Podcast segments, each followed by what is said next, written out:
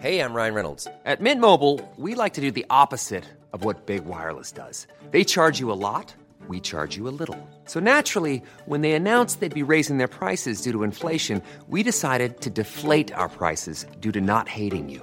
That's right. We're cutting the price of Mint Unlimited from $30 a month to just $15 a month. Give it a try at mintmobile.com slash switch. $45 upfront for three months plus taxes and fees. Promo rate for new customers for limited time. Unlimited more than 40 gigabytes per month. Slows. Full terms at mintmobile.com. I'm Sandra, and I'm just the professional your small business was looking for. But you didn't hire me because you didn't use LinkedIn jobs. LinkedIn has professionals you can't find anywhere else, including those who aren't actively looking for a new job but might be open to the perfect role, like me. In a given month, over 70% of LinkedIn users don't visit other leading job sites. So if you're not looking on LinkedIn, you'll miss out on great candidates like Sandra. Start hiring professionals like a professional. Post your free job on linkedin.com slash achieve today. Hey, it's Ryan Reynolds, and I'm here with Keith, co-star of my upcoming film, If, only in theaters May 17th. Do you want to tell people the big news?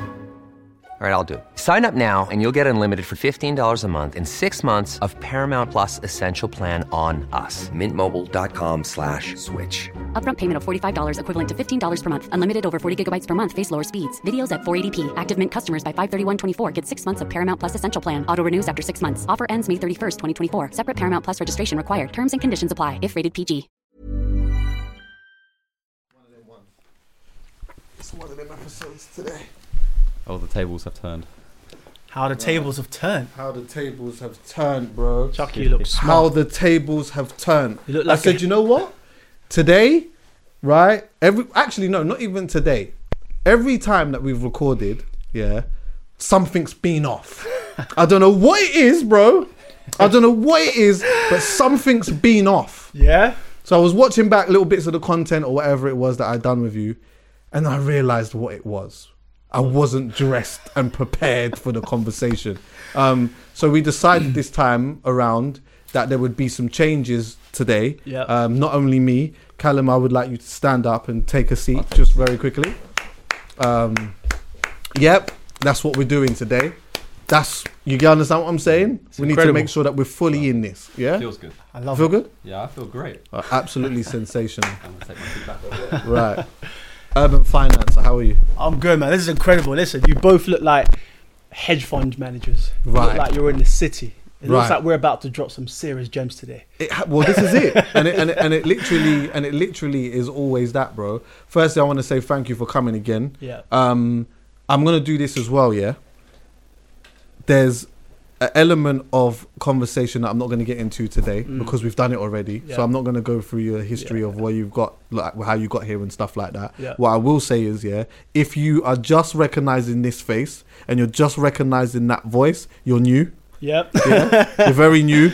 There's a lot to go back and watch. Four episodes. Yeah, we've done four Yeah. four episodes, um, discussed a lot of different things, and so today we're about to do exactly the same thing. I think it's a perfect time to to discuss that. But how are you feeling? I'm I'm good. I'm good. I'm good. I'm good. I think it's been um, it's been an interesting few months. It's been an Mm. interesting year. I think right now, the place where I am in my life, I've probably got more humility than I've ever had. I feel super humble, Mm. and that's coming from a place where I'm in good health, family are doing okay, earning more than I've ever done before. I've got more to my name than I've ever had. You Right. know, I'm 13 years into a 20 year career plan. So from that aspect, I'm good. But equally, the reason why I'm so humble is because I realize how quickly it can all be taken away, Right. how quickly things can change. And I think COVID has kind of brought that on, to be honest with you. Hmm. Um, you know, and I think speaking to people out there, whoever's listening or watching this today, I feel like someone needs to just sort of reach out and just say that you're not alone. A lot of people are going through a lot right now. You know, mental health is huge at the moment, and you know, I think it's to say that I know the feeling of whenever you achieve something and you feel like you hit a stumbling block. Every mm. time you get something, you run into a problem, and that's very normal. And right now, I think a lot of people are going through that. Something good happens, something bad happens. But in life, your reward for overcoming your last challenge is your next challenge, mm. right? And money doesn't change that. So, whilst we're going to talk about money and finance and everything else, I just want people to understand that money isn't the answer. That I think there's a lot of things inside you that has to be right first. You know, wealth Facts. Has to be you know, put right inside you before it can show outside you. If you haven't got any money in the bank, you can't spend it. So it has to be done in the right format and in the right way. So I mm. just want people to, you know, reach out if you have to. You know, if you lose, be great, be gracious in your defeat. 100%. You have to learn from these things and you know also learn to exist in your moments of defeats. Don't try and brush things aside too quickly. But I think we're all going through a stage where we're learning, and I just want to kind of you know say to people, "You- you're not alone. I think we're all in this together. Hundred percent. I think, like, even for myself, yeah, the past year has been like. I feel like there's probably been an element of resilience in me that I didn't even realize that I had. Right. So a lot of people that are, closest to me may say that they already saw it, but I didn't feel it. I didn't feel it. When you say resilience, what, what do you mean? So like naturally, when this whole thing happened, being a self-employed person and someone who's filming content and all of these type of things, Yeah. um, everything stopped. Literally everything stopped for me, Yeah, yeah. and I was unsure of how the industry that I was in and that I'm involved in was going to continue to move. Mm. So naturally, there can be a little bit of panic in that because it's like I didn't have the safety net of, you know, maybe being furloughed or, um, or like being able to have like this, you know, this my back, my you know, my company was going to look after me whichever way possible. Hmm. Um, this was literally down to like, well, you know, trying to figure out how we can make the dots connect. Hmm, hmm, so there was a day of panic, but then there was also, well, now you know what? I can't dwell on this now. There's nothing that I can, I can't change any of that. I need to just focus on the things that I can control. Do you get what I'm saying? We can still do stuff. We can still make things happen. Yeah. And I think the fact that we have still been able to make things happen contributed to um, the people that I eventually started working with Mm. looking at what we were doing and saying, "Oh, okay, cool. Actually, maybe we could do that, and maybe you can come aboard Yeah. and do whatnot." And so, I um, luckily um, benefited from that Mm. and haven't taken that for granted whatsoever. And I've literally, and because I had, so, I've got some something so insane going on at Mm. home um, privately. It's very difficult to go through something like that where you're seeing someone going through what they're going through, Yeah. but then finding the motivations to be able to, you know, get work done and do stuff. Do you get what I'm saying? And, and I think that's important. The word resilience you use is definitely the right one. I think we have to accept the fact that, you know, whilst I might support what you're doing, everyone's in a different season of their life. Yeah. You might still be in summer, but I'm in winter. It's cold over here, but I'm still supporting you. But you have to understand that I'm perhaps going through some things that nobody knows about. Mm. You know, on the outside I'm winning, but inside I'm weeping, and I'm fighting battles that nobody knows about. And you know that has to be normalized as well. Yeah, That, yeah. You know, yes, we might exist in the same place, and I support you, you support me, but we're going through different stages of life.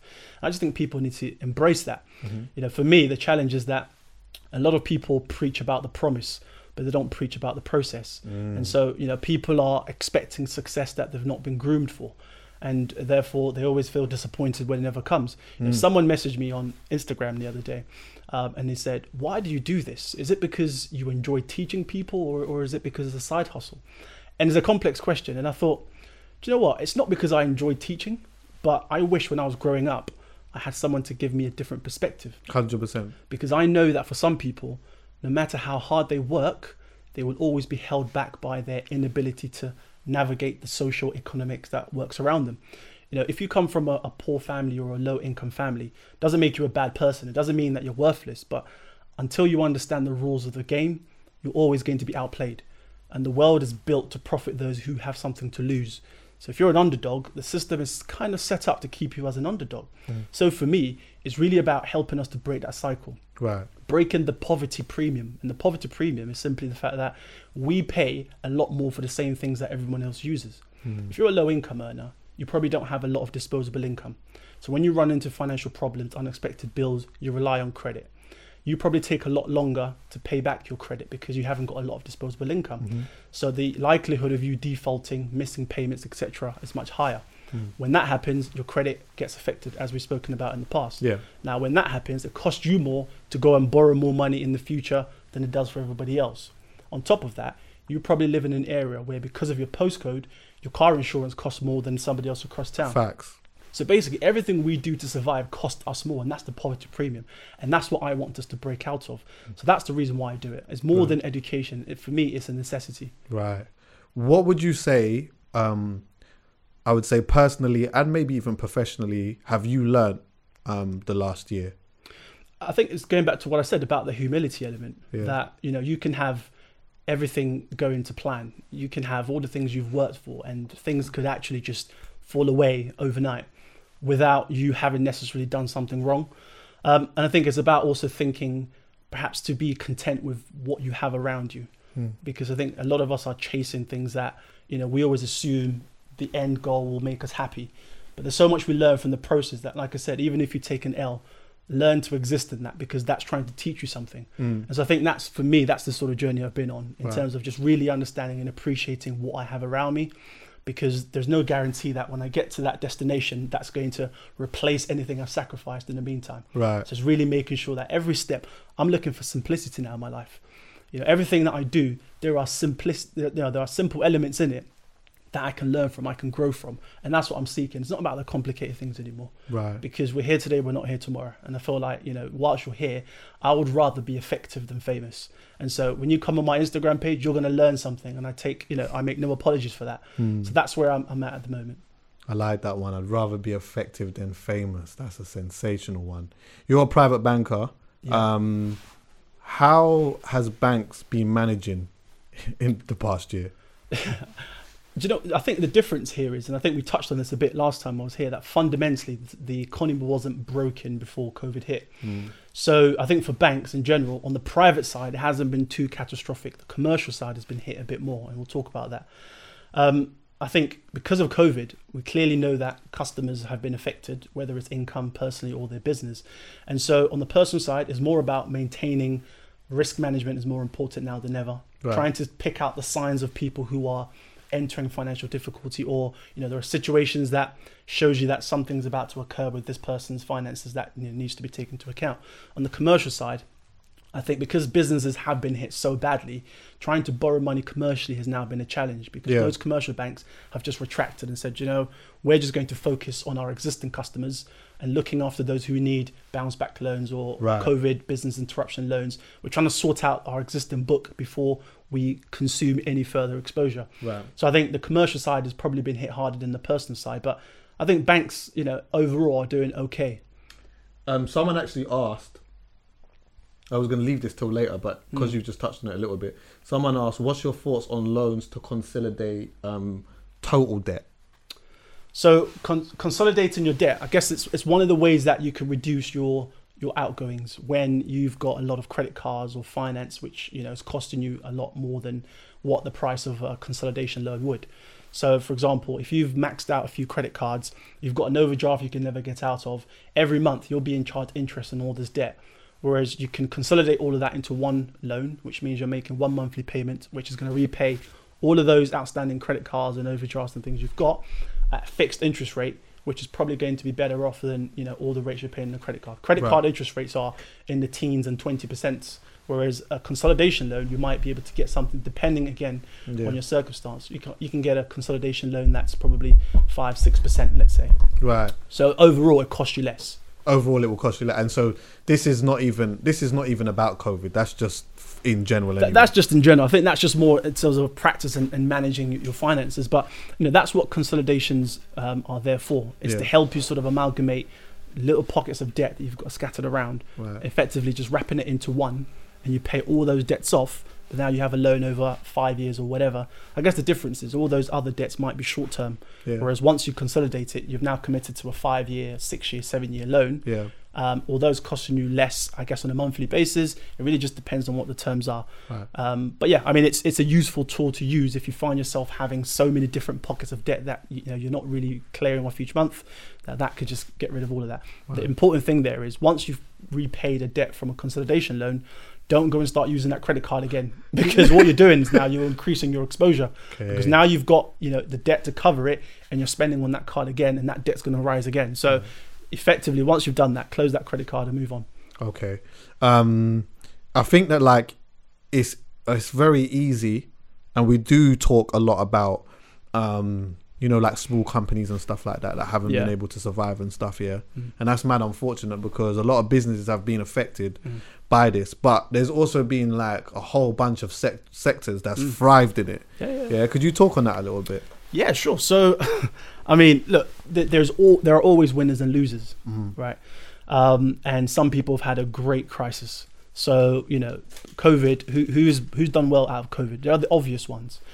Logistics, for example. How many times have you ordered online since COVID hit? Mm. Whether it's Amazon, whether it's you know Deliveroo, whether it's Just Eat, whatever it is, somebody who fulfills that order is the logistics company. Yeah. So for them, business has been absolutely amazing over the last year Yeah. because that you know the, the need or the demand for that has gone through the roof. Yeah. Yeah. But not just them, online marketplaces as well. So obviously Amazon is an obvious one of that.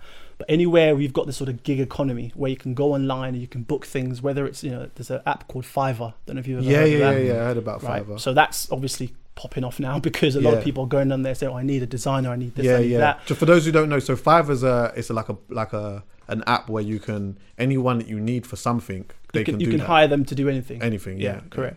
Um, or even That's a sick idea, by the way. ratedpeople.com that's another you know sort of online marketplace where you go and you sort of hire people to come and fix things in your house and Yeah. so you know all that stuff is you know they've done really well then the obvious ones technology i mean companies like zoom Yeah. uh, microsoft you know apple google you name it all Mm. these companies have thrived because everything is moved digital and is online uh, and then pharmaceutical. I mean, think about who's going to get us out of this pandemic.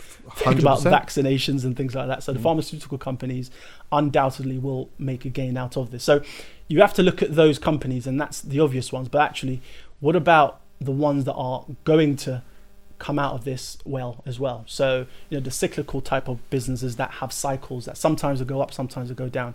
House builders, for example. Right. I mean, do you think because COVID has arrived, we're not going to be building houses anymore? Listen, you know it's um, you know my my um my mom's husband, my stepdad. He's a he's an electrician. Mm. Yeah, um, that's his trade, and I remember him always saying, "There's always jobs. Yeah. There's always jobs. When you if you all you need to do is drive down the motorway, and you'll see buildings Yeah. getting built left, right, and center all Yeah. over the place.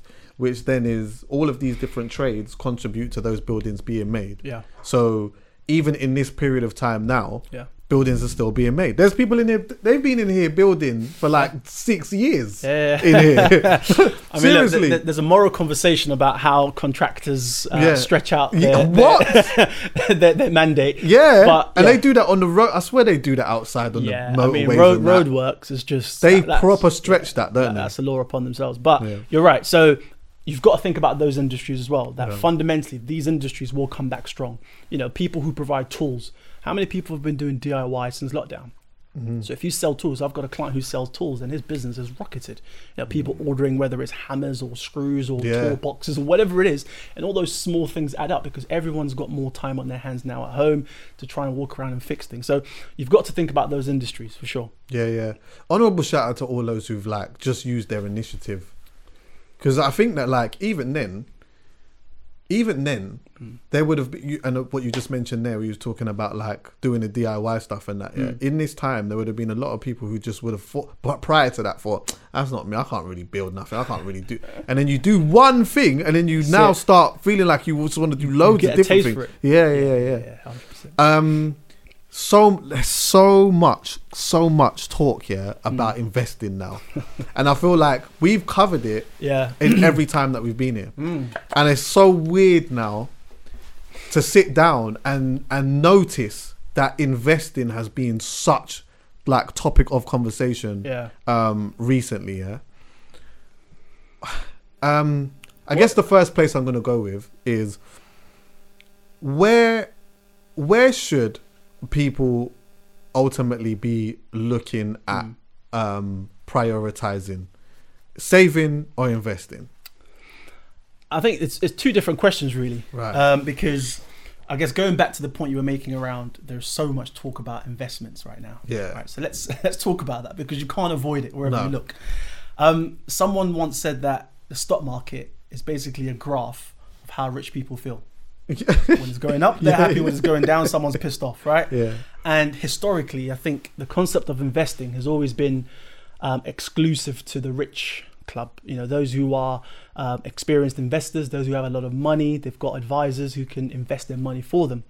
I think what's happened really in the market is that fintech, so financial technology, all these disruptor companies that have come in, have now made it accessible to everybody. So Wall Street is now Common Street. Everybody can access the markets, right? Mm-hmm. So as a result of that, there's a lot more opinions about what makes the market move and what's going on with it. So every time something happens now, there's more than just one opinion. Of course, you've got the professionals who do it for a living, but now you've got the retail casual investors who will just put a thousand, two thousand pounds onto the market and see what it does for them. I think that's what's really brought about so much conversation, leading to you know what's happened in recent days around GameStop, and I'm sure Right. we'll come onto that later. Yeah. But there's now accessibility for the mass market. So it's no longer just exclusive club of the investment managers who can look at it. Everybody can technically access it. But what you have to understand is with the stock market, it's fundamentally built on speculation. Right.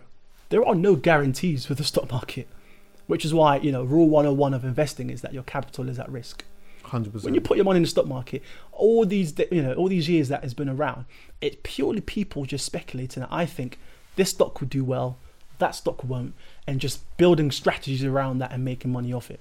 So I think for anybody who's looking at the stock markets now based off the hype, I think you just have to let the dust settle. Don't don't act on impulse because the stock market isn't the place you go to for quick change. Don't act on noise. Don't act on impulse. Don't yeah. You know you? Know, there's I noticed that like, and I, I guess we'll get onto that a little bit later. Yeah. But you know, just before we recorded this pod, um, Dodge coin was like everyone was just talking about it. You went online, went on Twitter, everyone's talking about Doge, Doge, Doge, Doge, Doge. Now everyone's everyone's getting onto it. Yeah. What ends up happening?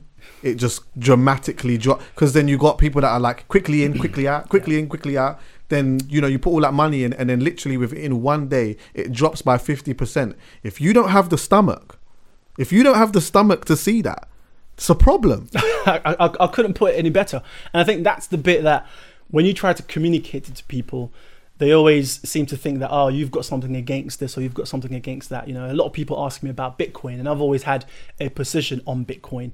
And if it's not favorable to what people want to hear, then it's like, oh, you don't like Bitcoin because you just think it's this or things that. The truth is, when you're investing money, don't ever invest money that you are not capable of losing. Mm, fact. Because, like I said, there's no guarantee it's coming back. Mm. The problem now is if you're acting on noise, you've got you know an even enhanced risk that you're putting money into things that you don't understand. Right. And if people are manipulating the market to get the share prices up, then fundamentally, if it crashes, it's going to fall pretty hard Yeah, right? So I think you just have to be very careful. So all my principles remain. Before you invest any money, think about how much you've got to put away, Right. what your time horizon is, how much risk you're willing to take. Once you answer those questions, it will help you get close to where you need to be. hundred percent. At the beginning of 2020, yeah, Yeah. That was when like before the beginning of 2020 Hmm. honestly having conversations about the stock market for me was as good as two people having a, a conversation talking mandarin Yeah. it like was something i was it Yeah, was yeah, so yeah. To the point yeah i didn't even watch a wolf of wall street because i thought i just thought Brilliant film. Oh, it's a That's a great- yeah, yeah, sensational yeah, yeah, one. But you know what it was, yeah? I just thought, you know what, it's gonna be a movie about something that I just completely do not understand. Yeah. I do not have an interest in it or Right. whatsoever. So I pull it Yeah. off. I, I only just watched it recently actually. Okay, And it's yeah. an absolute it's one of my favourite movies. Like it's so Fun good. coupons. Huh? Fun, coupons. Yeah, right? yeah, yeah. but um at the beginning of the year, certain people that I was that I'm close with Hmm. were like talking about it a little bit. Like they were just talking about it and I was just kicking back and just listening. And then um lockdown happened, sitting down listening or whatever, and then I was hearing like about the, the Tesla stock going all the way down, whatever. And so I was hearing it. I wasn't really paying too much attention to it, but I was still open to because I, I then I started to understand. Oh, this is a game. Yeah. You know, it's it's a game. It's yeah. There's there's a you know there's not much science to it really, but there's a game that's going on. Yeah, and so I never really saw it like that. And it was only until I saw like someone that I know did got, just like benefited massively from the. Tesla thing because he went in like literally. a Just before lockdown, he went, Right. and actually, just as lockdown happened, when it completely dropped, Yeah. he went in with a sizable amount of money, Yeah. with the mindset of, in a few years' time, I feel as though. Yeah. I'm going to see something from it. In a few years' time, so he was prepared for it to, to dip even lower. Sure. But he he believed that it was going to go up. Yeah. It ended up going up, Yeah, like, yeah, yeah, and he ended up getting a, a really big win from it. Yeah, um, honorable shout out to him.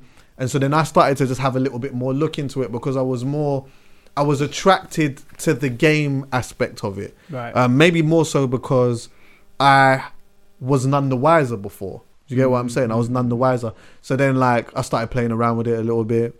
Um, I downloaded an app, and then I was like, "There's a, an app where you can just have practice money and stuff yeah, like yeah, that." yeah. demo accounts. Right. Yeah. But then I started watching conversations with like people that had been doing it for a long time, Mm. and all of which said exactly what you was talking about just there, where you was talking about like it's not a guarantee. Be prepared to lose. You know, um, if anything, maybe put five percent of something as opposed to fifty percent or seventy percent or whatever it may be. Yeah. Um, and then my thing was like, I'm gonna I'm gonna give this a punt, but I'm gonna do it more for long term trades. Mm. Yeah. So instead of now, uh, but bearing in mind at this point, there's no noise at this Yeah, yeah, point. yeah, it's just people that if you know, you know, kind of thing. So I thought, you know what, yeah, I'm gonna spend. Uh, excessive amount of time doing a hella research. Okay. I'm not just going to put money Throw into something that I don't know Yep. anything about. Mm. I sat literally. I tell you, bro. I've sat. I've spent hours upon hours upon hours looking at that. one company I love that. looking at one company Yep. and then putting a little money in and saying to myself, you know what? Mm. It, oh, the question I asked myself was mm. over a period of time, say let's say four years time or three years time, could I afford to lose this money? So let's just say, for example, a thousand pounds. Let's just say for a thousand pounds. Over a year, Yeah. could I afford to lose a thousand pounds? Yeah, Mm. I could. Over a year, I could. Could I lose it in one day or two days or whatever? Mm. That's a different conversation, yeah. But I'm looking at the money that I've put in, and I'm saying over three or four years' time, Mm. could I lose? Could I? Would I be okay with losing this money? Yeah. Yeah. But if I look at it in three or four years' time, or one year or two years' time, and there's a there's a win in there, then you know what I mean. then then we're all good. But I think that the worry is is that because there's so much conversation about this, people are literally just getting the little piece of money that they've got and throwing it into something that they have no idea about. Yeah. And if they've listened to any of our previous conversations, I've said this every time I've been here that if you're looking at the stock market, it's not a place for quick wins. Right. It's a place where you go and you put money into with a plan and a strategy. And like I said, I think in the past, investments were only sort of reserved for a particular, you know, part of the population. Whereas now, your mother could have an investment account, your grandparents could have one, your little cousins could have one. Anyone who's of legal age can effectively have, have an account to invest with. So it's open to everybody. And now you've got all these robo advisors, all these sort of online things where you just basically scroll along and it tells you how much you put in, how much risk you're prepared to take, and how much your likely returns would be. You're not taking any advice on this stuff. you're simply just doing it all self-service to a degree. And so there's nobody there to stop you from, you know, taking a decision that's perhaps going to be at your detriment. So you I think the process you've described is exactly the way you should approach it if you're new to investing. Yeah. Take your time. Right, take your time and research and look at the stocks you want to buy. Think of companies that you like, companies you're fond of, companies that you believe in, and buy a stock Yeah, yeah, yeah. and hold it. Yeah, hold. Right, hold. Um, I think also it's it's important to note, yeah, that like the quick wins that you get Hmm. from that, and the quick wins that people um are getting from that, from my experience and from what I see, yeah, Yeah. are people that are very experienced in this and are spending a lot of time Yeah. doing research and stuff like that. Yeah. Um, and yeah, they might just be doing day trades. There's a there's a there's a um, there's a a WhatsApp group that I'm in, which has got like some experienced traders. Someone um, connected me in it, and I just watch Hmm. what they what they're discussing and talking about. But they put so much so much hours, so much time Yeah. into what it is that they're doing, and they it's like that's a job to them. Yeah. So it's very difficult for anyone Mm. to look at someone who actually spends, you know, a, a sizable amount of time doing that, and then you looking at yourself and saying, "Oh, well, you know what? If you put, you know, five grand on this and made, you know, um, ten grand in in a day, I can do it." Yep. Uh, yo, the likelihood is is that if you do not understand this, you're going to lose that money very very quickly. By the time that you've heard about the stock, It's too late. It's too late.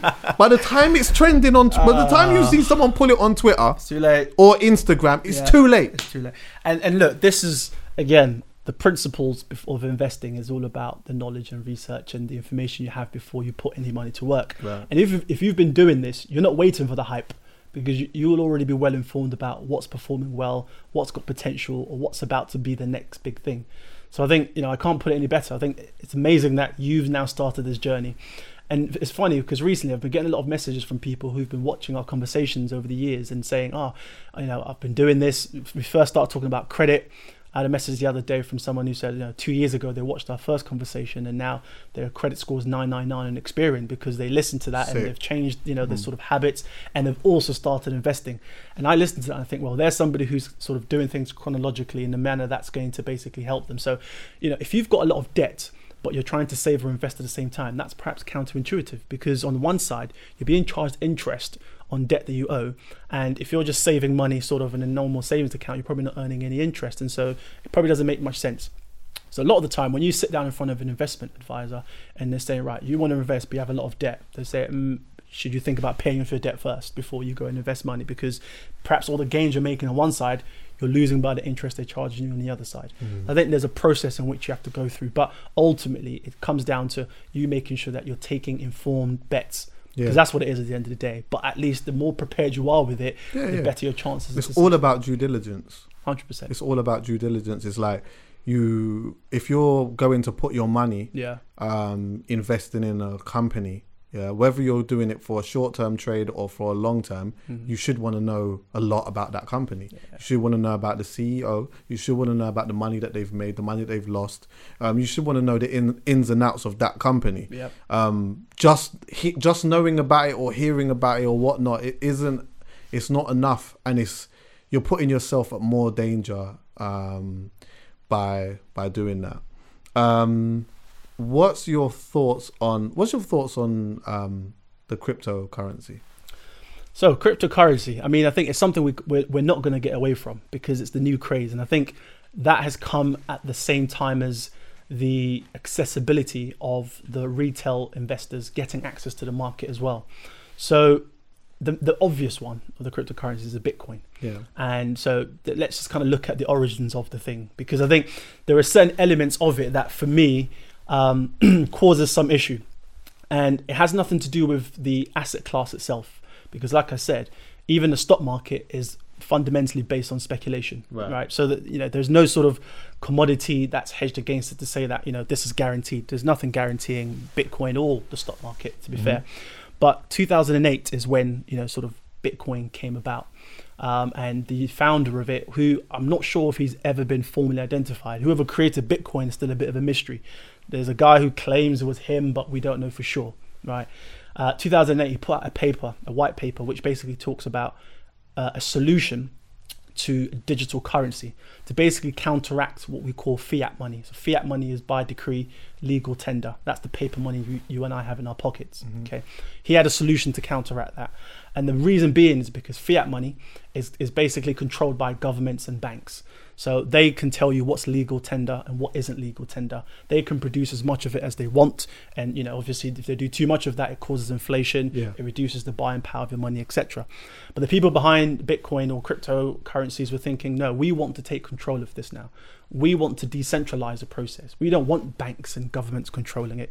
We want to set up something, a peer to peer money transfer system. That means I can move money from my pocket to yours without it going, quote, through a trusted third party.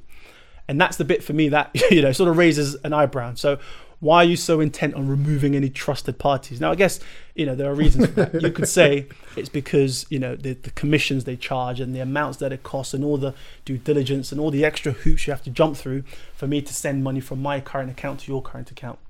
So they wanted to get rid of that completely. Now, that wasn't the first time they had tried digital currency. I think a lot of people previously had tried digital currency, but the problem they were coming up with something called double spend. So if you've got a digital currency, it's effectively a computer with you know a folder in your computer that says I have a pound.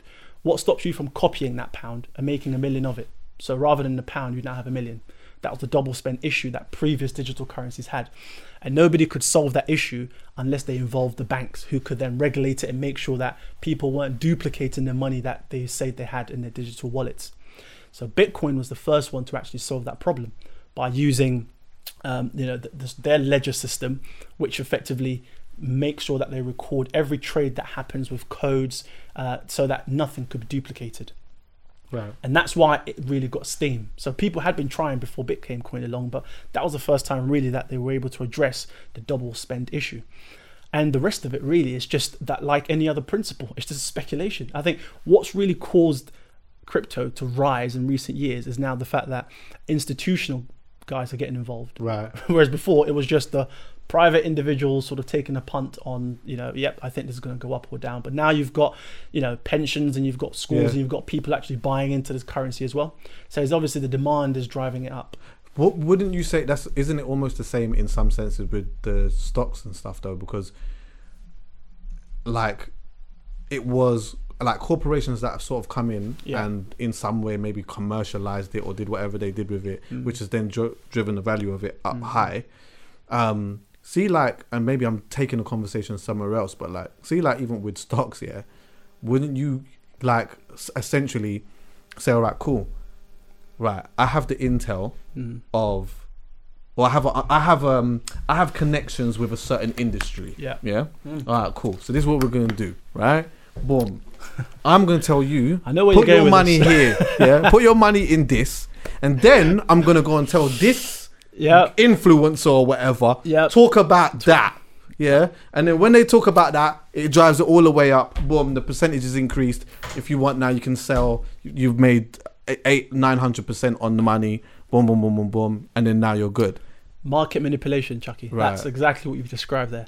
So yes, you're right. I mean, there's an argument in that, and I think this is part of the what's been recently happening with GameStop, where people are you know quite angry. They're saying, "Well, why are you stopping?" And we'll talk about that in a moment, just Yeah, to kind of yeah, fully explain that. yeah But the market manipulation element here is that yes, I mean technically there are you know un, unseen hands or forces at play here, which perhaps drives you know the prices of stocks or commodities up and Up down. and down, yeah. Right, and we will never know that. But you know, if you, like you described, are the owner of an institution and you've got links in the media, and you want your share price to go a certain direction, Yeah. you're going to start feeding them small things here and there, and Right. oh, by magic, all of a sudden, everyone wants your stock. Yeah. Right. But I think with Bitcoin, the reason why there's still a lot of um, tension with it is because it still isn't regulated, right? Right. And as you can imagine, the big players in the financial institution, they've had a certain way for so long. It's all centralized. Now you've got this new player who wants to decentralize that process. So there's no backing. There's no government who's going to back this currency as it stands anyway,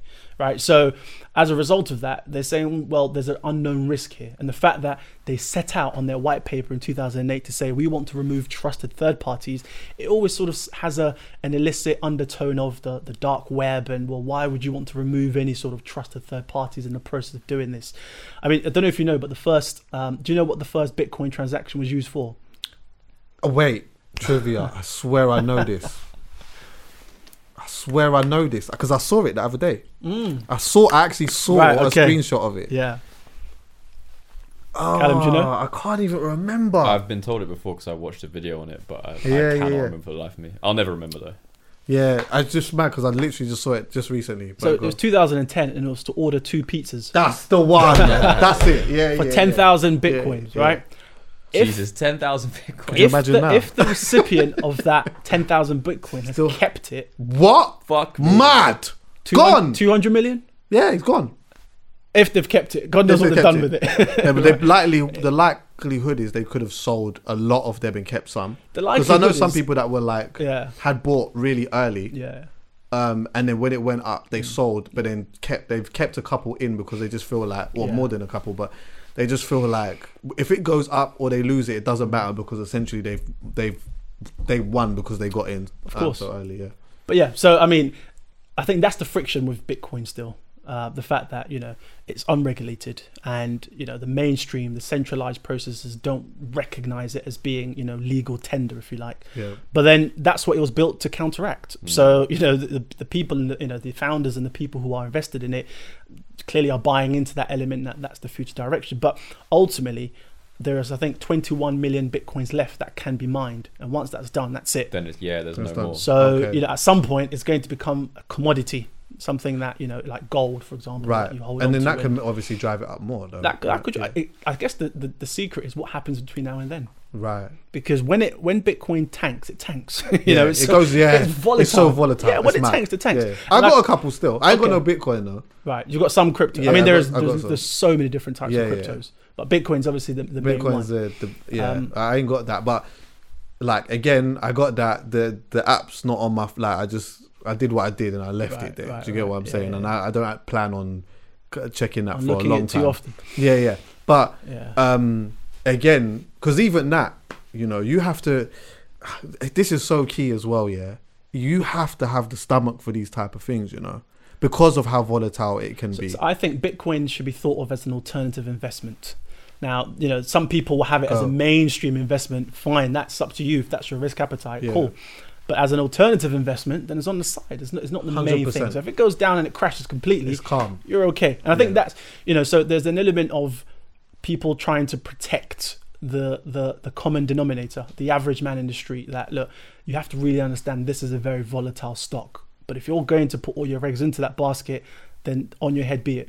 that you Yeah. have to fully accept that Yeah. there's no government or any you know centralized process that's going to save you. yeah, Um, and that I think is the key. and and not even to put anyone off, but I think another thing is is that like is that same street principle, easy come, easy go.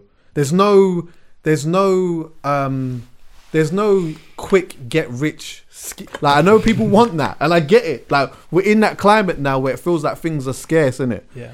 But there isn't that just get rich thing like that Look, really. no, no doubt there'll be people in your comments who swear by Bitcoin, and that's- look, yeah, there's nothing wrong with that. Hmm. of course But I think you know I have a responsibility to perhaps speak for more than just those who have a high risk tolerance. And there are people who don't have that high risk tolerance who will follow your lead, Yeah. and sometimes it's not you leading, you're misleading, and so you just have to make sure that everyone's fully aware of the risk they're taking. hundred That's it. percent so this GameStop thing Yeah. like what what was that about What was it about? What was it? Good, good question.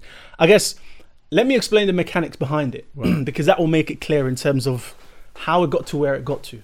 Okay, so let me use a, a real life example. So, give me the name of a guest that you have on the show who might come on here and say something outrageous. poet Oh, hold on, that's a bit of a disrespect. You can't call him. All right, yes. so look, for, for oh, he's not a guest. Yeah, he's not Of a course, guest. Yeah, No, no, that's- no, but of course, bro. probably, that's yeah. No, no, I Poet's mean, but he's part of the Alright, show. So, yeah, he's we, part of we the say show. something He's family. outrageous though. That's for damn. We- sure. we can leave that. Let's We- yeah, take let's the leave guest that that. his family. Yeah, so, okay. yeah. So, by the way, poet, this is just for illustration purposes. I'm not. Oh, I'm should we take him out because he No, can no, be funny? Okay. All right, let's do another one because he can get funny. He's, He can be like that. Um, Who's someone else that I've had on that has outrageous? Um, just say a name, random. Look, we can stick with poet. Poet. Let's- let's- All right, let's go Dan. Let's say Dan. Let's say Dan because Dan's got the per. All right, let's say Dan. Yeah, Yeah, Dan's just yeah, yeah, yeah, say yeah, Dan. Dan, Dan, Dan, Dan, Dan. Okay, so uh, Halfcast Podcast is owned by Chucky Limited. right. That's the business, right? And business is doing good, right? Viewership is good, subscribers are good, good content, everyone's happy. Chucky's even wearing a suit now. Chucky's even Doing wearing a suit, good. so business, oh, you know, bus- that's like us sometimes. business is good, right? I ain't started paying Callum, myself yet. But, you Callum's know. an investor in Chucky Limited, right? Right. So Callum has um, 100 shares in your company, uh, and there's a pound a share. And he's also so- wearing a suit now. And he's also wearing a suit. Very good. so you know his stocks are doing well, Yeah. right? Okay, but that's the setup. Okay, Yeah. we've got a Halfcast podcast owned by Chucky Limited. Callum's an investor; he has hundred shares, and your current shares are a pound a share. Okay, now I hear that next week Dan might be coming in the show, and Dan's pissed off about something, so he's about to say something outrageous, right? Outrageous. The cancel culture are going to go for his neck, Right. Right. So I suspect that your stocks or your share price is going to fall as a result of what Dan's about to say. Okay. So what I do is I'm going to take a short bet. Okay, that's shorting, and I'm going to go to my stockbroker and say, look, I think I suspect I don't know for sure, but I think that the shares in Chucky Limited are going to fall from a pound a share to 50p a share. Okay, so I'm going to borrow 100 shares at 100 pounds because that's what they're currently worth now. I'm going to borrow that from my stockbroker. I'm going to have to pay fees for it. Remember, I don't own anything in your company, by the way. I've gone to my stockbroker to borrow it. I might pay fees on it. Um, if the shares pay dividends, I might have to cover that. So there's some sort of you know formalities I have yeah, to sort course. out. Yeah. I borrowed 100 shares and I sell it for 100 pounds today. Okay. So you take the shares from him. I borrow it, I sell it Yeah. today, hundred pounds. So I've banked that. I might have to put some money aside, you know, for margin calls and contingencies if the markets, you know, were to be volatile a bit. But let's Can I- just say, Can yeah, I stop quickly as well? Hmm. Once you borrow the Yeah. all the shares from him, Yeah. Is he he's not able to? No, no, he doesn't know anything about this. Oh, he He's, don't even he- know. he's just a, a general Oh, happy-go-lucky Yeah. investor. Everything's happy, right? So, okay, someone's just taking it. So I've, Ah. the stockbrokers allowed me to effectively borrowed stock. Right. Right. So I've borrowed the stock and I've sold it. So I've banked hundred pounds today. Okay. When Dan comes on the show, he comes out with the most outrageous thing ever, right? Hmm. And as I predicted, everyone's outraged. Everyone's after him. Your share price falls to 50p a share instead of a pound. So now those 100 shares are only worth 50 pounds rather than 100 pounds. So what I do is I go back in the market and buy those 100 shares for 50 pounds. But remember I banked the 100. Yes. So now I've got 50 pound profit. Right. So I return that 50 back to you. Yeah. I've got 50 less any costs, etc. I'm off. Right. That's a short position. I've made my money. I'm gone. Yeah. Okay. However, instead of Dan coming onto the show, he had another appointment. He couldn't make it. So instead, um, let's say you had a, a DM from Chip and Stormzy together, Right. saying we want to come on the show. Jesus crispy. We want to come on the show, right? so all of a sudden now you've got massive demand. They come on the show, they talk Yeah, it we out. put the Instagram Everything pictures yeah, out yeah, like, yeah, listen, yeah, yeah. boom, you got the trailer. Do you get what I'm saying? We're all They're in standing suits there now. Everyone's in suits. They're standing there looking at each other. Oh shit, it's, heated. about to. Oh, what's happening on? Su-? Yeah, right? yeah.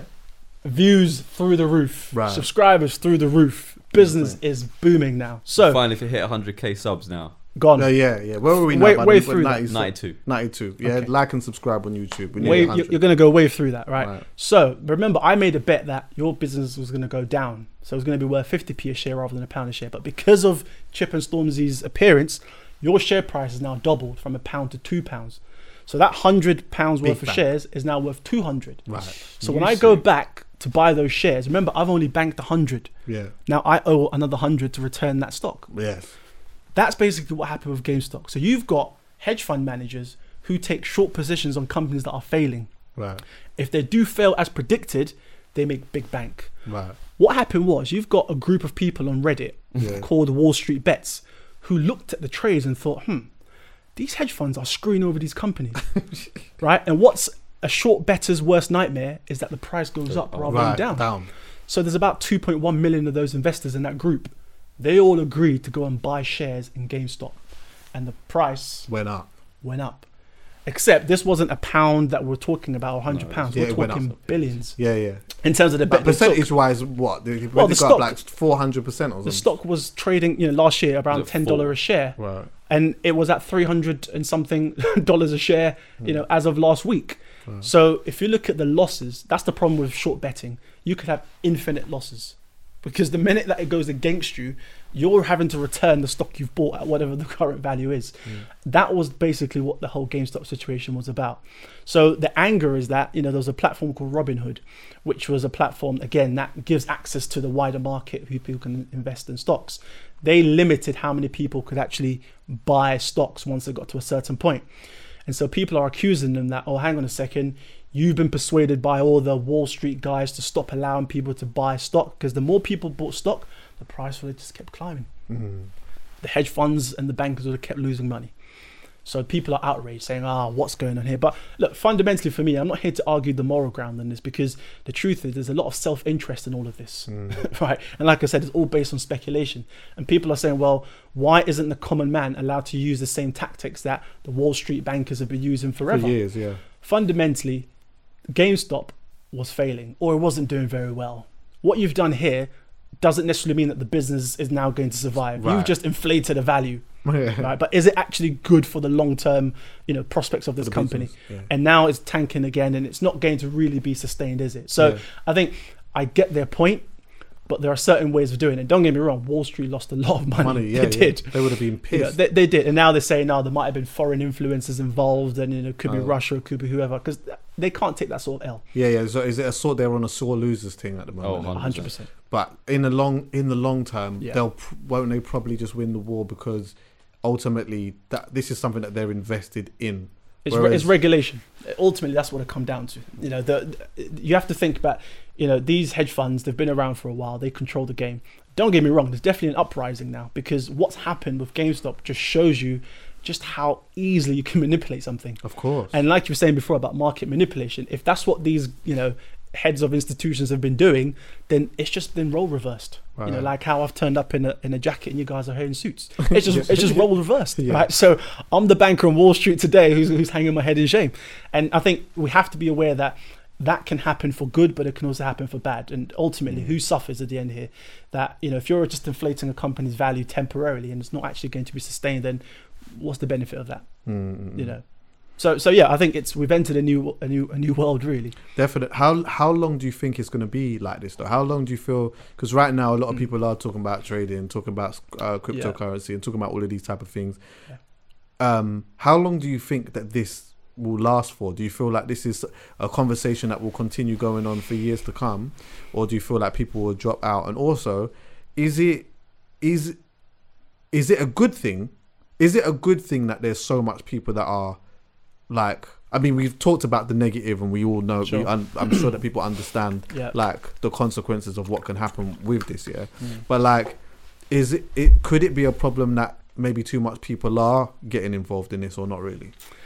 No, I, I don't think I don't think there's a problem with too many people getting involved. I mean, like I said previously, this was reserved for the elite. You know, Yeah. investing, stocks, and all that was only something that you did if you were in a particular you know part of society. There's nothing wrong with the common person now also understanding how the markets work. Right. I just think you have to understand that those people at the upper end of society have more bank to lose, and what you're playing around with might be all you've got.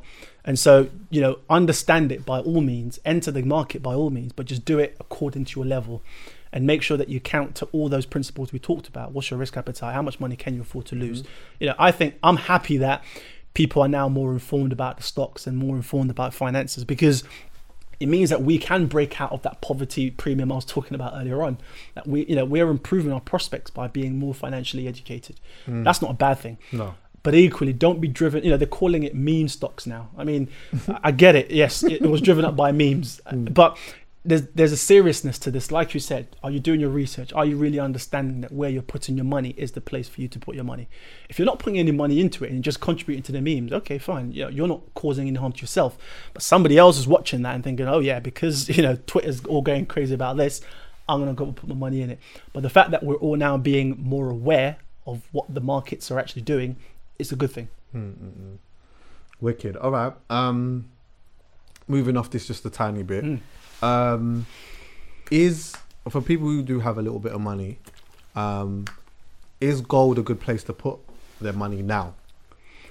So you gold gold rallied a bit last year, Yeah. um, and the price was soaring as soon as lockdown sort of happened because stock markets went down for a bit. Um, and whenever that happens, historically, people look for commodities because they think, right, I need to put some money somewhere safe. Again, it goes back to the fact that stock markets is based on speculation, and it could go up one day, down the other, and people are thinking, where's the safe money? Yeah. Yeah, I actually I, I read at the beginning of lockdown there was a few like very big trusts that decided to put like three percent of their assets or like some percentage, which amounts to like millions Mm. into like gold and stuff like Yeah. that. Yeah. so p- people are looking for commodities. People are looking for a safe bet whenever there's turbulence in the market. I think it rallied up until August where it hit its peak, and then it's sort of come down a bit since because the markets have recovered. So a lot of the time, it's sort of offsetting each other. A bit of you know what's doing better. Is it commodities or is it you know just strictly stocks and shares?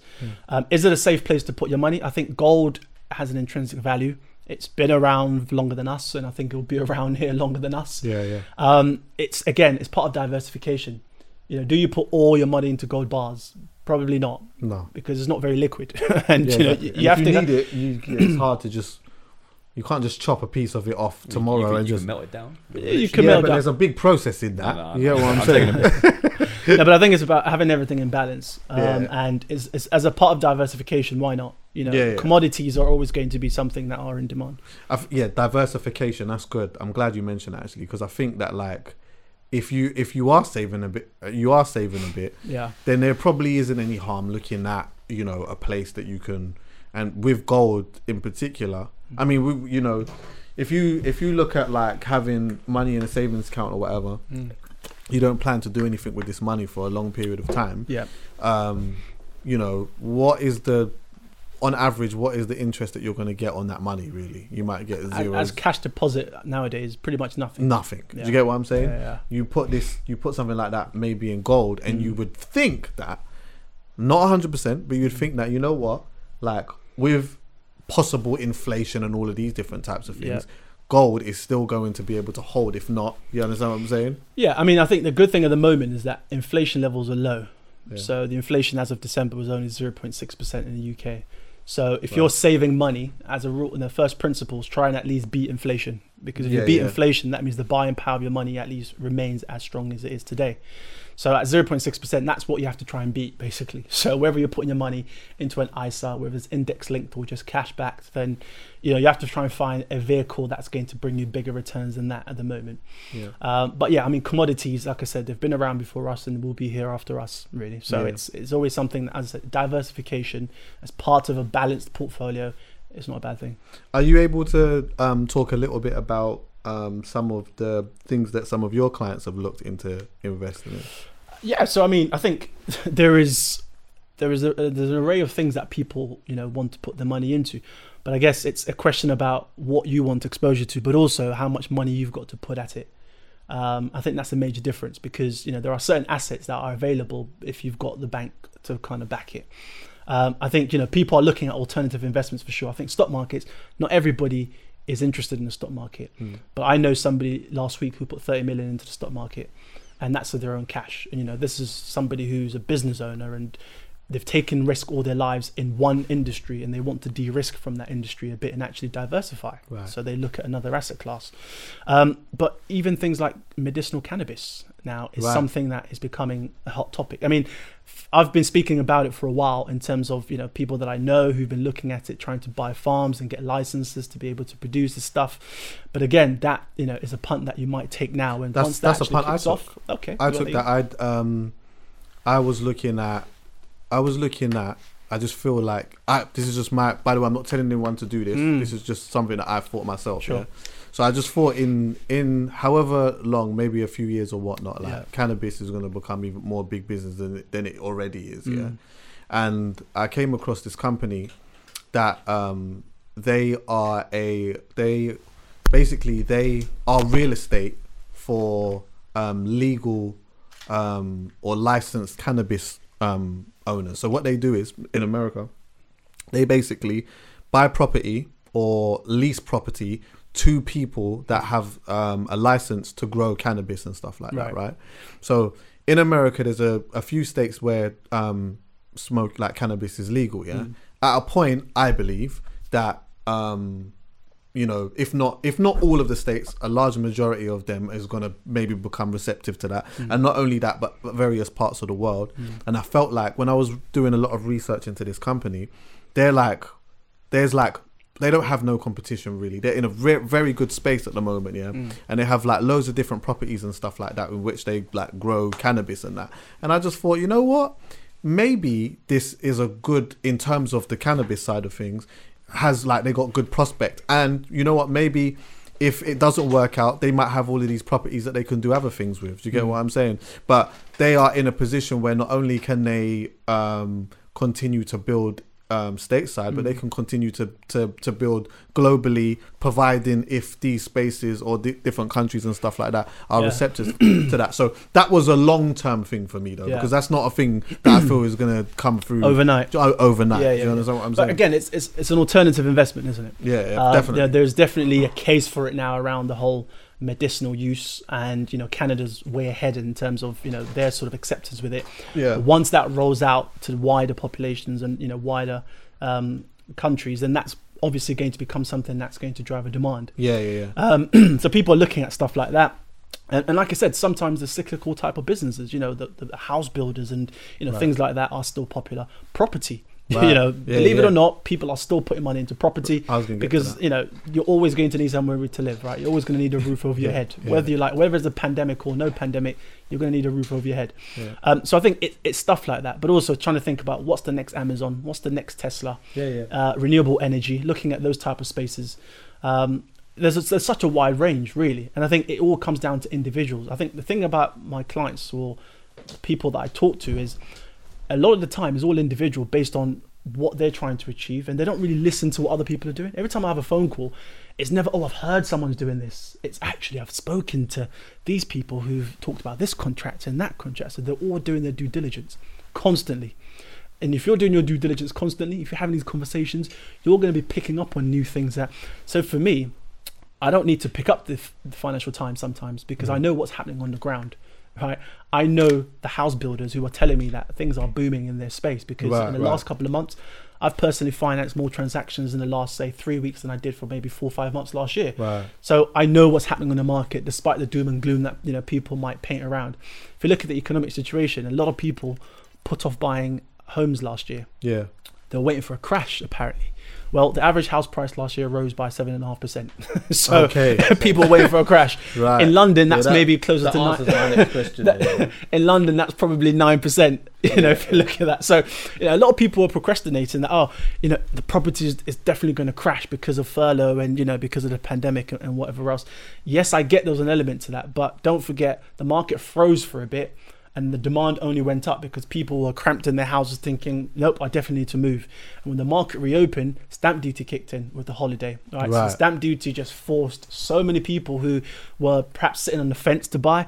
Well, if I'm going to save fifteen thousand pounds up to half a million pounds, Might as well jump in. I'm- I'm jump Might as well jump in. right? Yeah, yeah, Um, and so I think a lot of people have come back to the market, yeah. uh, and I see that continuing. Obviously, the stamp duty holiday ends uh, at the end of March. Right. So Talk if you're if you're if you haven't yet bought a property, to be honest with you, a lot of solicitors who do conveyancing I've spoken to have said that if you haven't already started the process, you're unlikely to complete a purchase between now and the end of March because they're so busy. Yeah, of course. So you've kind of missed the boat. Yeah, yeah, Do you know what I mean? Um, and there's no there's no incentive at the moment for them for the government to extend the stamp duty holiday because that's technically a revenue st- stream for them. And they're not in a great place at the moment as it is. They've had to borrow, you know, Yeah, yeah. billions. So anywhere that they can try to recoup again. they're going to recoup it wanna- again. Yeah, yeah. you know what I mean? It, it served its purpose as in it stimulated the market to go again. Mm-hmm. Um, and so, so yeah, so a lot of people were sitting on their hands thinking, "Oh, do I buy a property? Do I not buy a property?" Well, the averages went up, um, Mm-hmm. and the demand, even rents, went up last year. If you look at rents, so I think the demand for living spaces is something that's always going to continue. Yeah, yeah. You know, obviously furlough ends at the end of April. So that's going to bring a new complication into things because, okay, once that officially ends, bearing in mind at every stage the government have extended it, but when they stop extending it, are we then going to see the real impact of people who've got no income? And will unemployment rise? Because, you know, at the moment, um, unemployment is about 1.7 million, and that accounts for about, say, 5% of all the economically active um, citizens. So anyone over the age of 16 who's eligible to work, etc Wow. Once you know, furlough ends, will that figure rise? Probably will. Uh, and what effect will that then have in terms of people's abilities to sustain their mortgage payments or rent or, or things like that? So, yes, I think there are more variables to be determined. But for those who are just sitting there waiting for a crash to come, I mean, you know, it's it's not going to be imminent. There could be something else that we haven't seen that might knock it sideways. Yeah, but yeah, yeah. as it stands, house builders are busy. Yeah, And, and, and, and, the, and the properties are, are going. Well, I guess it kind of goes to because when we was talking um, texting and stuff like that, something that you brought up to me was like the future of self-employed um, to the employed. Talk a little bit about about that. Well, I think, look, if you look at where the journey we've been on in the last year, being self employed for a lot of people has been a challenge, but equally has been perhaps more rewarding than those who are employed.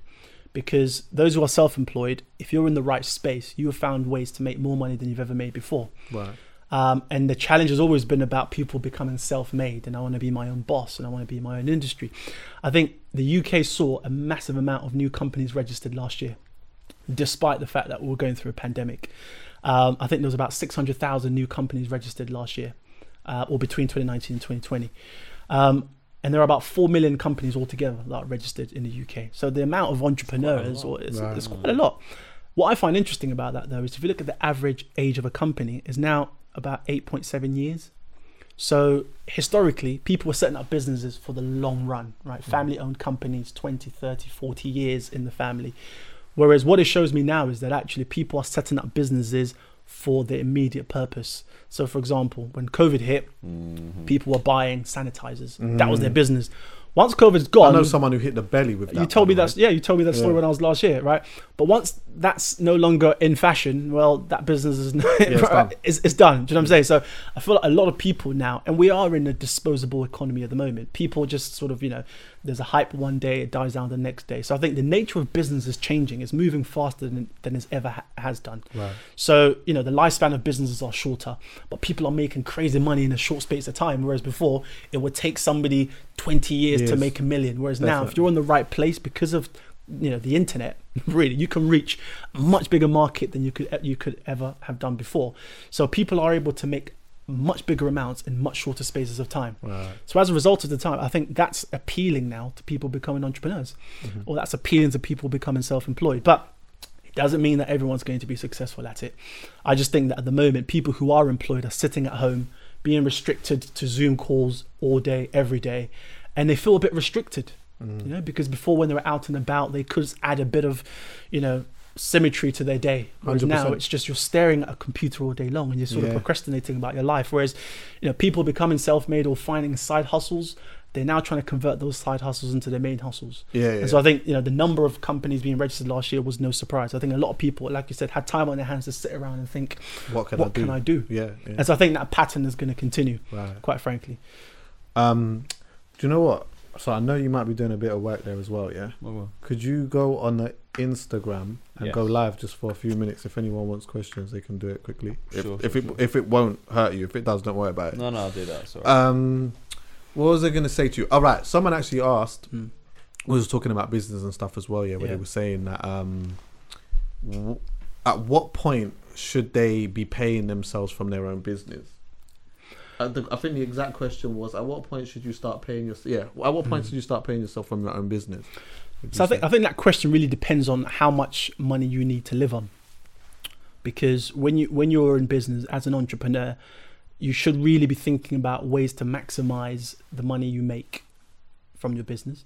And depending on how much income you earn, personal tax is higher than corporate tax. yeah, So if you're earning, let's say, I don't know, two hundred thousand pounds a year, rather than taking that as income on PAYE, you might choose to split it across dividends and PAYE just Right. to sort of try and at least balance some of those tax pressures. But if you, for example, start a business and you loan your business money, a director's loan, you can then take that money out the business tax free okay, right? If you charge the business interest for the money you've earned, then you have to pay tax on the interest. But in terms of the loan you've given your company, that can be taken out free right, without any tax because effectively you're just taking the loan you gave to the business back out. Um, so I think it's really a combination of trying to think about, you know, how much do you need to survive on? Because you know, I've got people who have crazy businesses with massive turnovers, massive net profits, massive cash in the business, massive reserved um, earnings, but they take out very minimal income Yeah. because they might have buy to lets or other things that produce income on the side, which covers their day to day costs and expenses. Right. And a lot of the time as well, people put a lot of expenses through their business yeah, yeah, as a result, they don't need to take out that much income. So if you are, you know, in the creative industry, and you know, whenever you go on holiday, that's classed as a business expenses because you need to go and create content. Yeah. Then actually, the, the the lines between personal and business blurs a bit. And I know accountants tear out the hair over this because Yeah, yeah. sometimes they look at you. You probably you know, my accountant's funny actually, because one of the things that I like what my accountant does is. Yeah.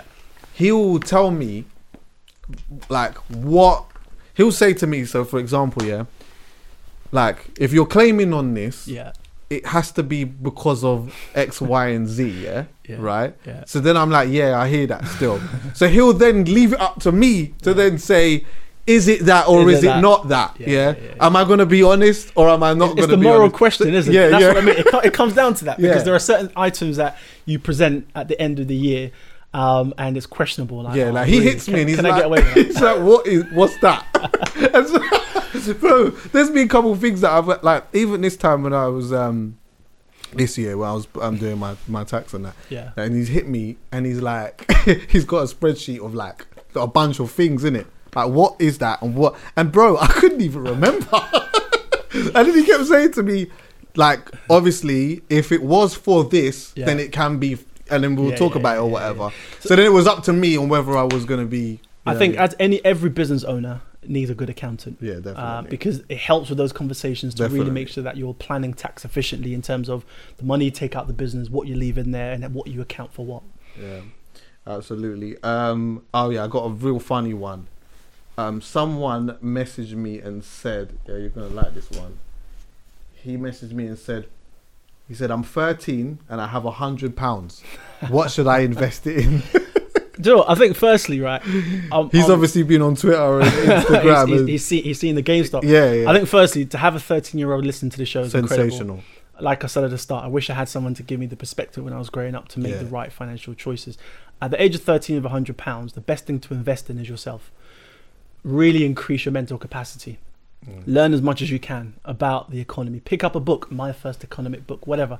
Learn about what people are talking about when they're, you know, discussing things like APR and interest rates, and you know, looking at GDP and all, all these things that you hear in the news, but you, you know, you think it has no meaning to you. Right. Learn as much as you can, read as much as you can, so that when you do start making some real money, you're already getting off to the right step. 100%. Right, and it's not sort of retrospecting. That, oh man, I wish I knew this. You're at the perfect age, and if you're tuning into these conversations already, then that's amazing. But uh, with a hundred pounds, invest in yourself. Buy some books, download some books, or just keep the hundred pounds. And information is free online. Yeah, yeah, right. for real. Keep your hundred pounds and learn as much as you can, and find ways that you know you can prepare yourself when you start earning money. Right.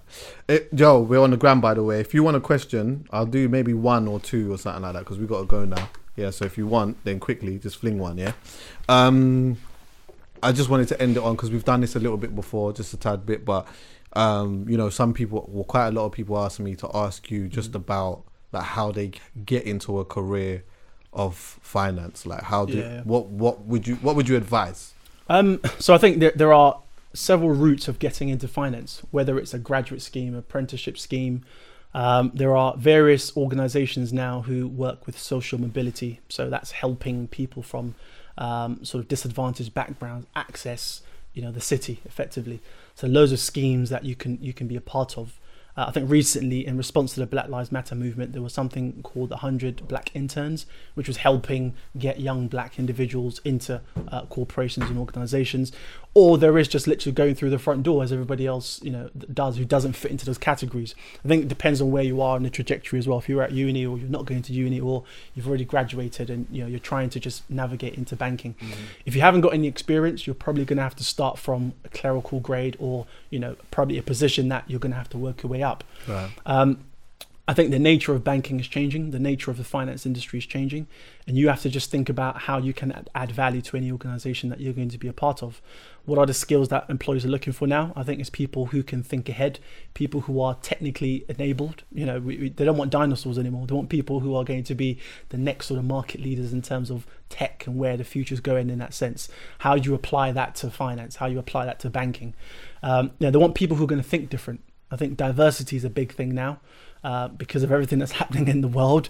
So actually, it's it's not a bad time for people who are who have perhaps maybe historically been denied access to these uh, these tables to actually enter those tables because every organization now has it on their top list to make sure that their workforce is diverse so that it represents the communities that they serve. So I think it's just you know it's a combination of things. Whether like I said, grad schemes, internships, whether it's you know those social mobility type of organizations that can help you get in, or just finding roles and, and applying through them, or going through a recruitment company, for example. Sick. Um, do you remember any? Um, there's I've got one by a few different people. This is probably more of a question for you. Um, where would you find like books or reading material for like financial advice or just finances in in general? People looking to invest. It seems like. Um, so where where do you find books? I mean, I think you can go Amazon. you can I was going to say you can go on Amazon uh, and type in you know I think there are lots of blogs that will give you top 10 books on investing or top 10 books on this topic or that topic. Right. I think you just have to sometimes do a bit of digging around as well. Know I've not known any one particular place where there's an infinite list of books for people to, to go and download or read. I think you have to do a bit of digging and a bit of searching to find them. Uh, but start with Amazon and get reviews. I mean reviews are a big thing right? It kind of Uh-huh. tells you if people benefited from books or they haven't. Yeah, exactly. All right, well, bro, um, pass me this actually. Just, just before we log out of that, I do want everyone to know that Helen's out here as well. Yeah, please. Yeah. yes, yes, yes, that, yes. okay? Listen, you guys have. Uh, all right, cool. Uh, bro, again, like I massively appreciate you coming down, Pleasure. Appreciate giving us some insight and stuff like that. I just, you don't understand how much I appreciate it, bro. Like seriously, um, it's good to just have brothers like you that come and are doing what you're doing and coming and speaking to this audience. Do you get what I'm saying? So, um, again. We'll link up again, For you sure. know, with some months going by and Sure. whatnot, 100%. and um, and we'll do that. I also want to say as well, just to end here, is that like um regardless of what you've heard please just do your own research Yeah. do your re- own research on everything it's Yeah. so important to do that don't just take everything for face value or whatnot do your own research and um and yeah, and just try to be as smart as as you possibly can. Any last thoughts, bro? Well said. I just like I said, you know, for anybody out there, you're not alone. We're all in this together. Right. Keep your head up. Don't give up, and we'll come out of this. Um, ah, I didn't tell you this before, but what I do is at the end of every every episode, Mm. I always say to everyone like, what is the one thing that people need to know or hear about? So it could be anything. It could be a song. Yeah. It could be a book. It could be a brand. It could be like literally anything. It could be like the last thing that you saw, the last thing that you read, like the la- anything, a TV show, literally anything. What is the one thing that comes to mind now that you think that um, people may need to know about? Immediately for me, I've just finished reading Obama's book, I'll sit. uh, and I'm not technically into politics, but yeah. it was an incredible journey just to kind of understand the rise of the first black American president Mm-hmm. um, and all the intricacies and all, and all the kind of politics that goes around decision making. I think it kind of helps put things to, into perspective that sometimes we think because we're in a certain position, we should be able to demand and request things. But reading that book really just helps me to understand that we shouldn't be so um, expectant on things to happen. That perhaps Mm. sometimes, even if you're in a situation, it doesn't guarantee that you're going to get the outcomes that you're after. Yeah. So it really just put things into perspective for me. But you know, Obama's book it was what 600 pages, but I loved it. it was one of those that you So- pick up yeah, and yeah, you keep going, man. Yeah, so that's yeah. yeah. I'm gonna say um, I'm actually currently reading a book um, called um, Intelligent Investor by um, Benjamin Graham, and it's really good. And it's about 500 and something pages. Yeah, Mm. Mm. I'm not a certified book reader like that, but I have found a strategy that works for me, and it might work for you if you're not. I mean. I say I'm not a certified book reader, and you go in my yard now, and I've got a bag of books that I've read, and I'm happy about it. Love now. that. I'm Yeah, like, right, look at me, Yeah, yeah, yeah. look at me, yeah, Yeah. couple books and that, Love and. I've read them, yeah. But because this is the like longest book I've I think I've ever read, what I have done is I looked at how many pages there were. So it's like Mm. 500 and something pages, yeah. And then I tried to divide it by how like in the time frame I want to read it in. Mm. So I thought, you know what? Let me see if I can read this book within like three weeks or something like Mm. that. So all I did was I just took the number of pages, divided it by um, three weeks, and then however many pages that was a day, I would just set that time aside and just and read those, and then it, it makes it easier to get through. Yeah. Um, so yeah, hopefully, if you're not a certified book reader, but you want to get into something, and you f- and you might even like reading, you might even like write reading books, but you just for whatever reason Mm. don't finish them or whatnot. I feel like that might be an easy way, easier way to do that. It's a good strategy. Yeah, man. All right, well, listen, love and guidance, everyone. Urban Financier, thanks again, my bro, Thank and you. we'll be back very soon. Love.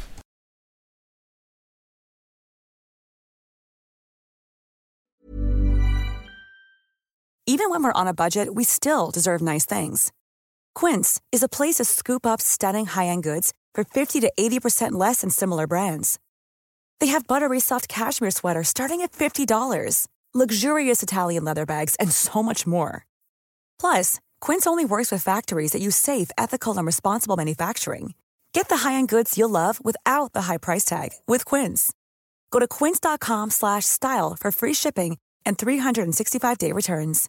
Hey, folks, I'm Marc Maron from the WTF Podcast, and this episode is brought to you by Kleenex Ultra Soft Tissues, your ally to help tackle your allergy symptoms this season. I love the change of seasons, but nobody loves pollen and all those other things floating in the air that make you sneeze during this nice weather. Kleenex Ultra Soft Tissues are hypoallergenic and allergist approved, so fight back against watery eyes and runny noses without worrying about irritating your skin. For this allergy season, grab Kleenex and face allergies head on.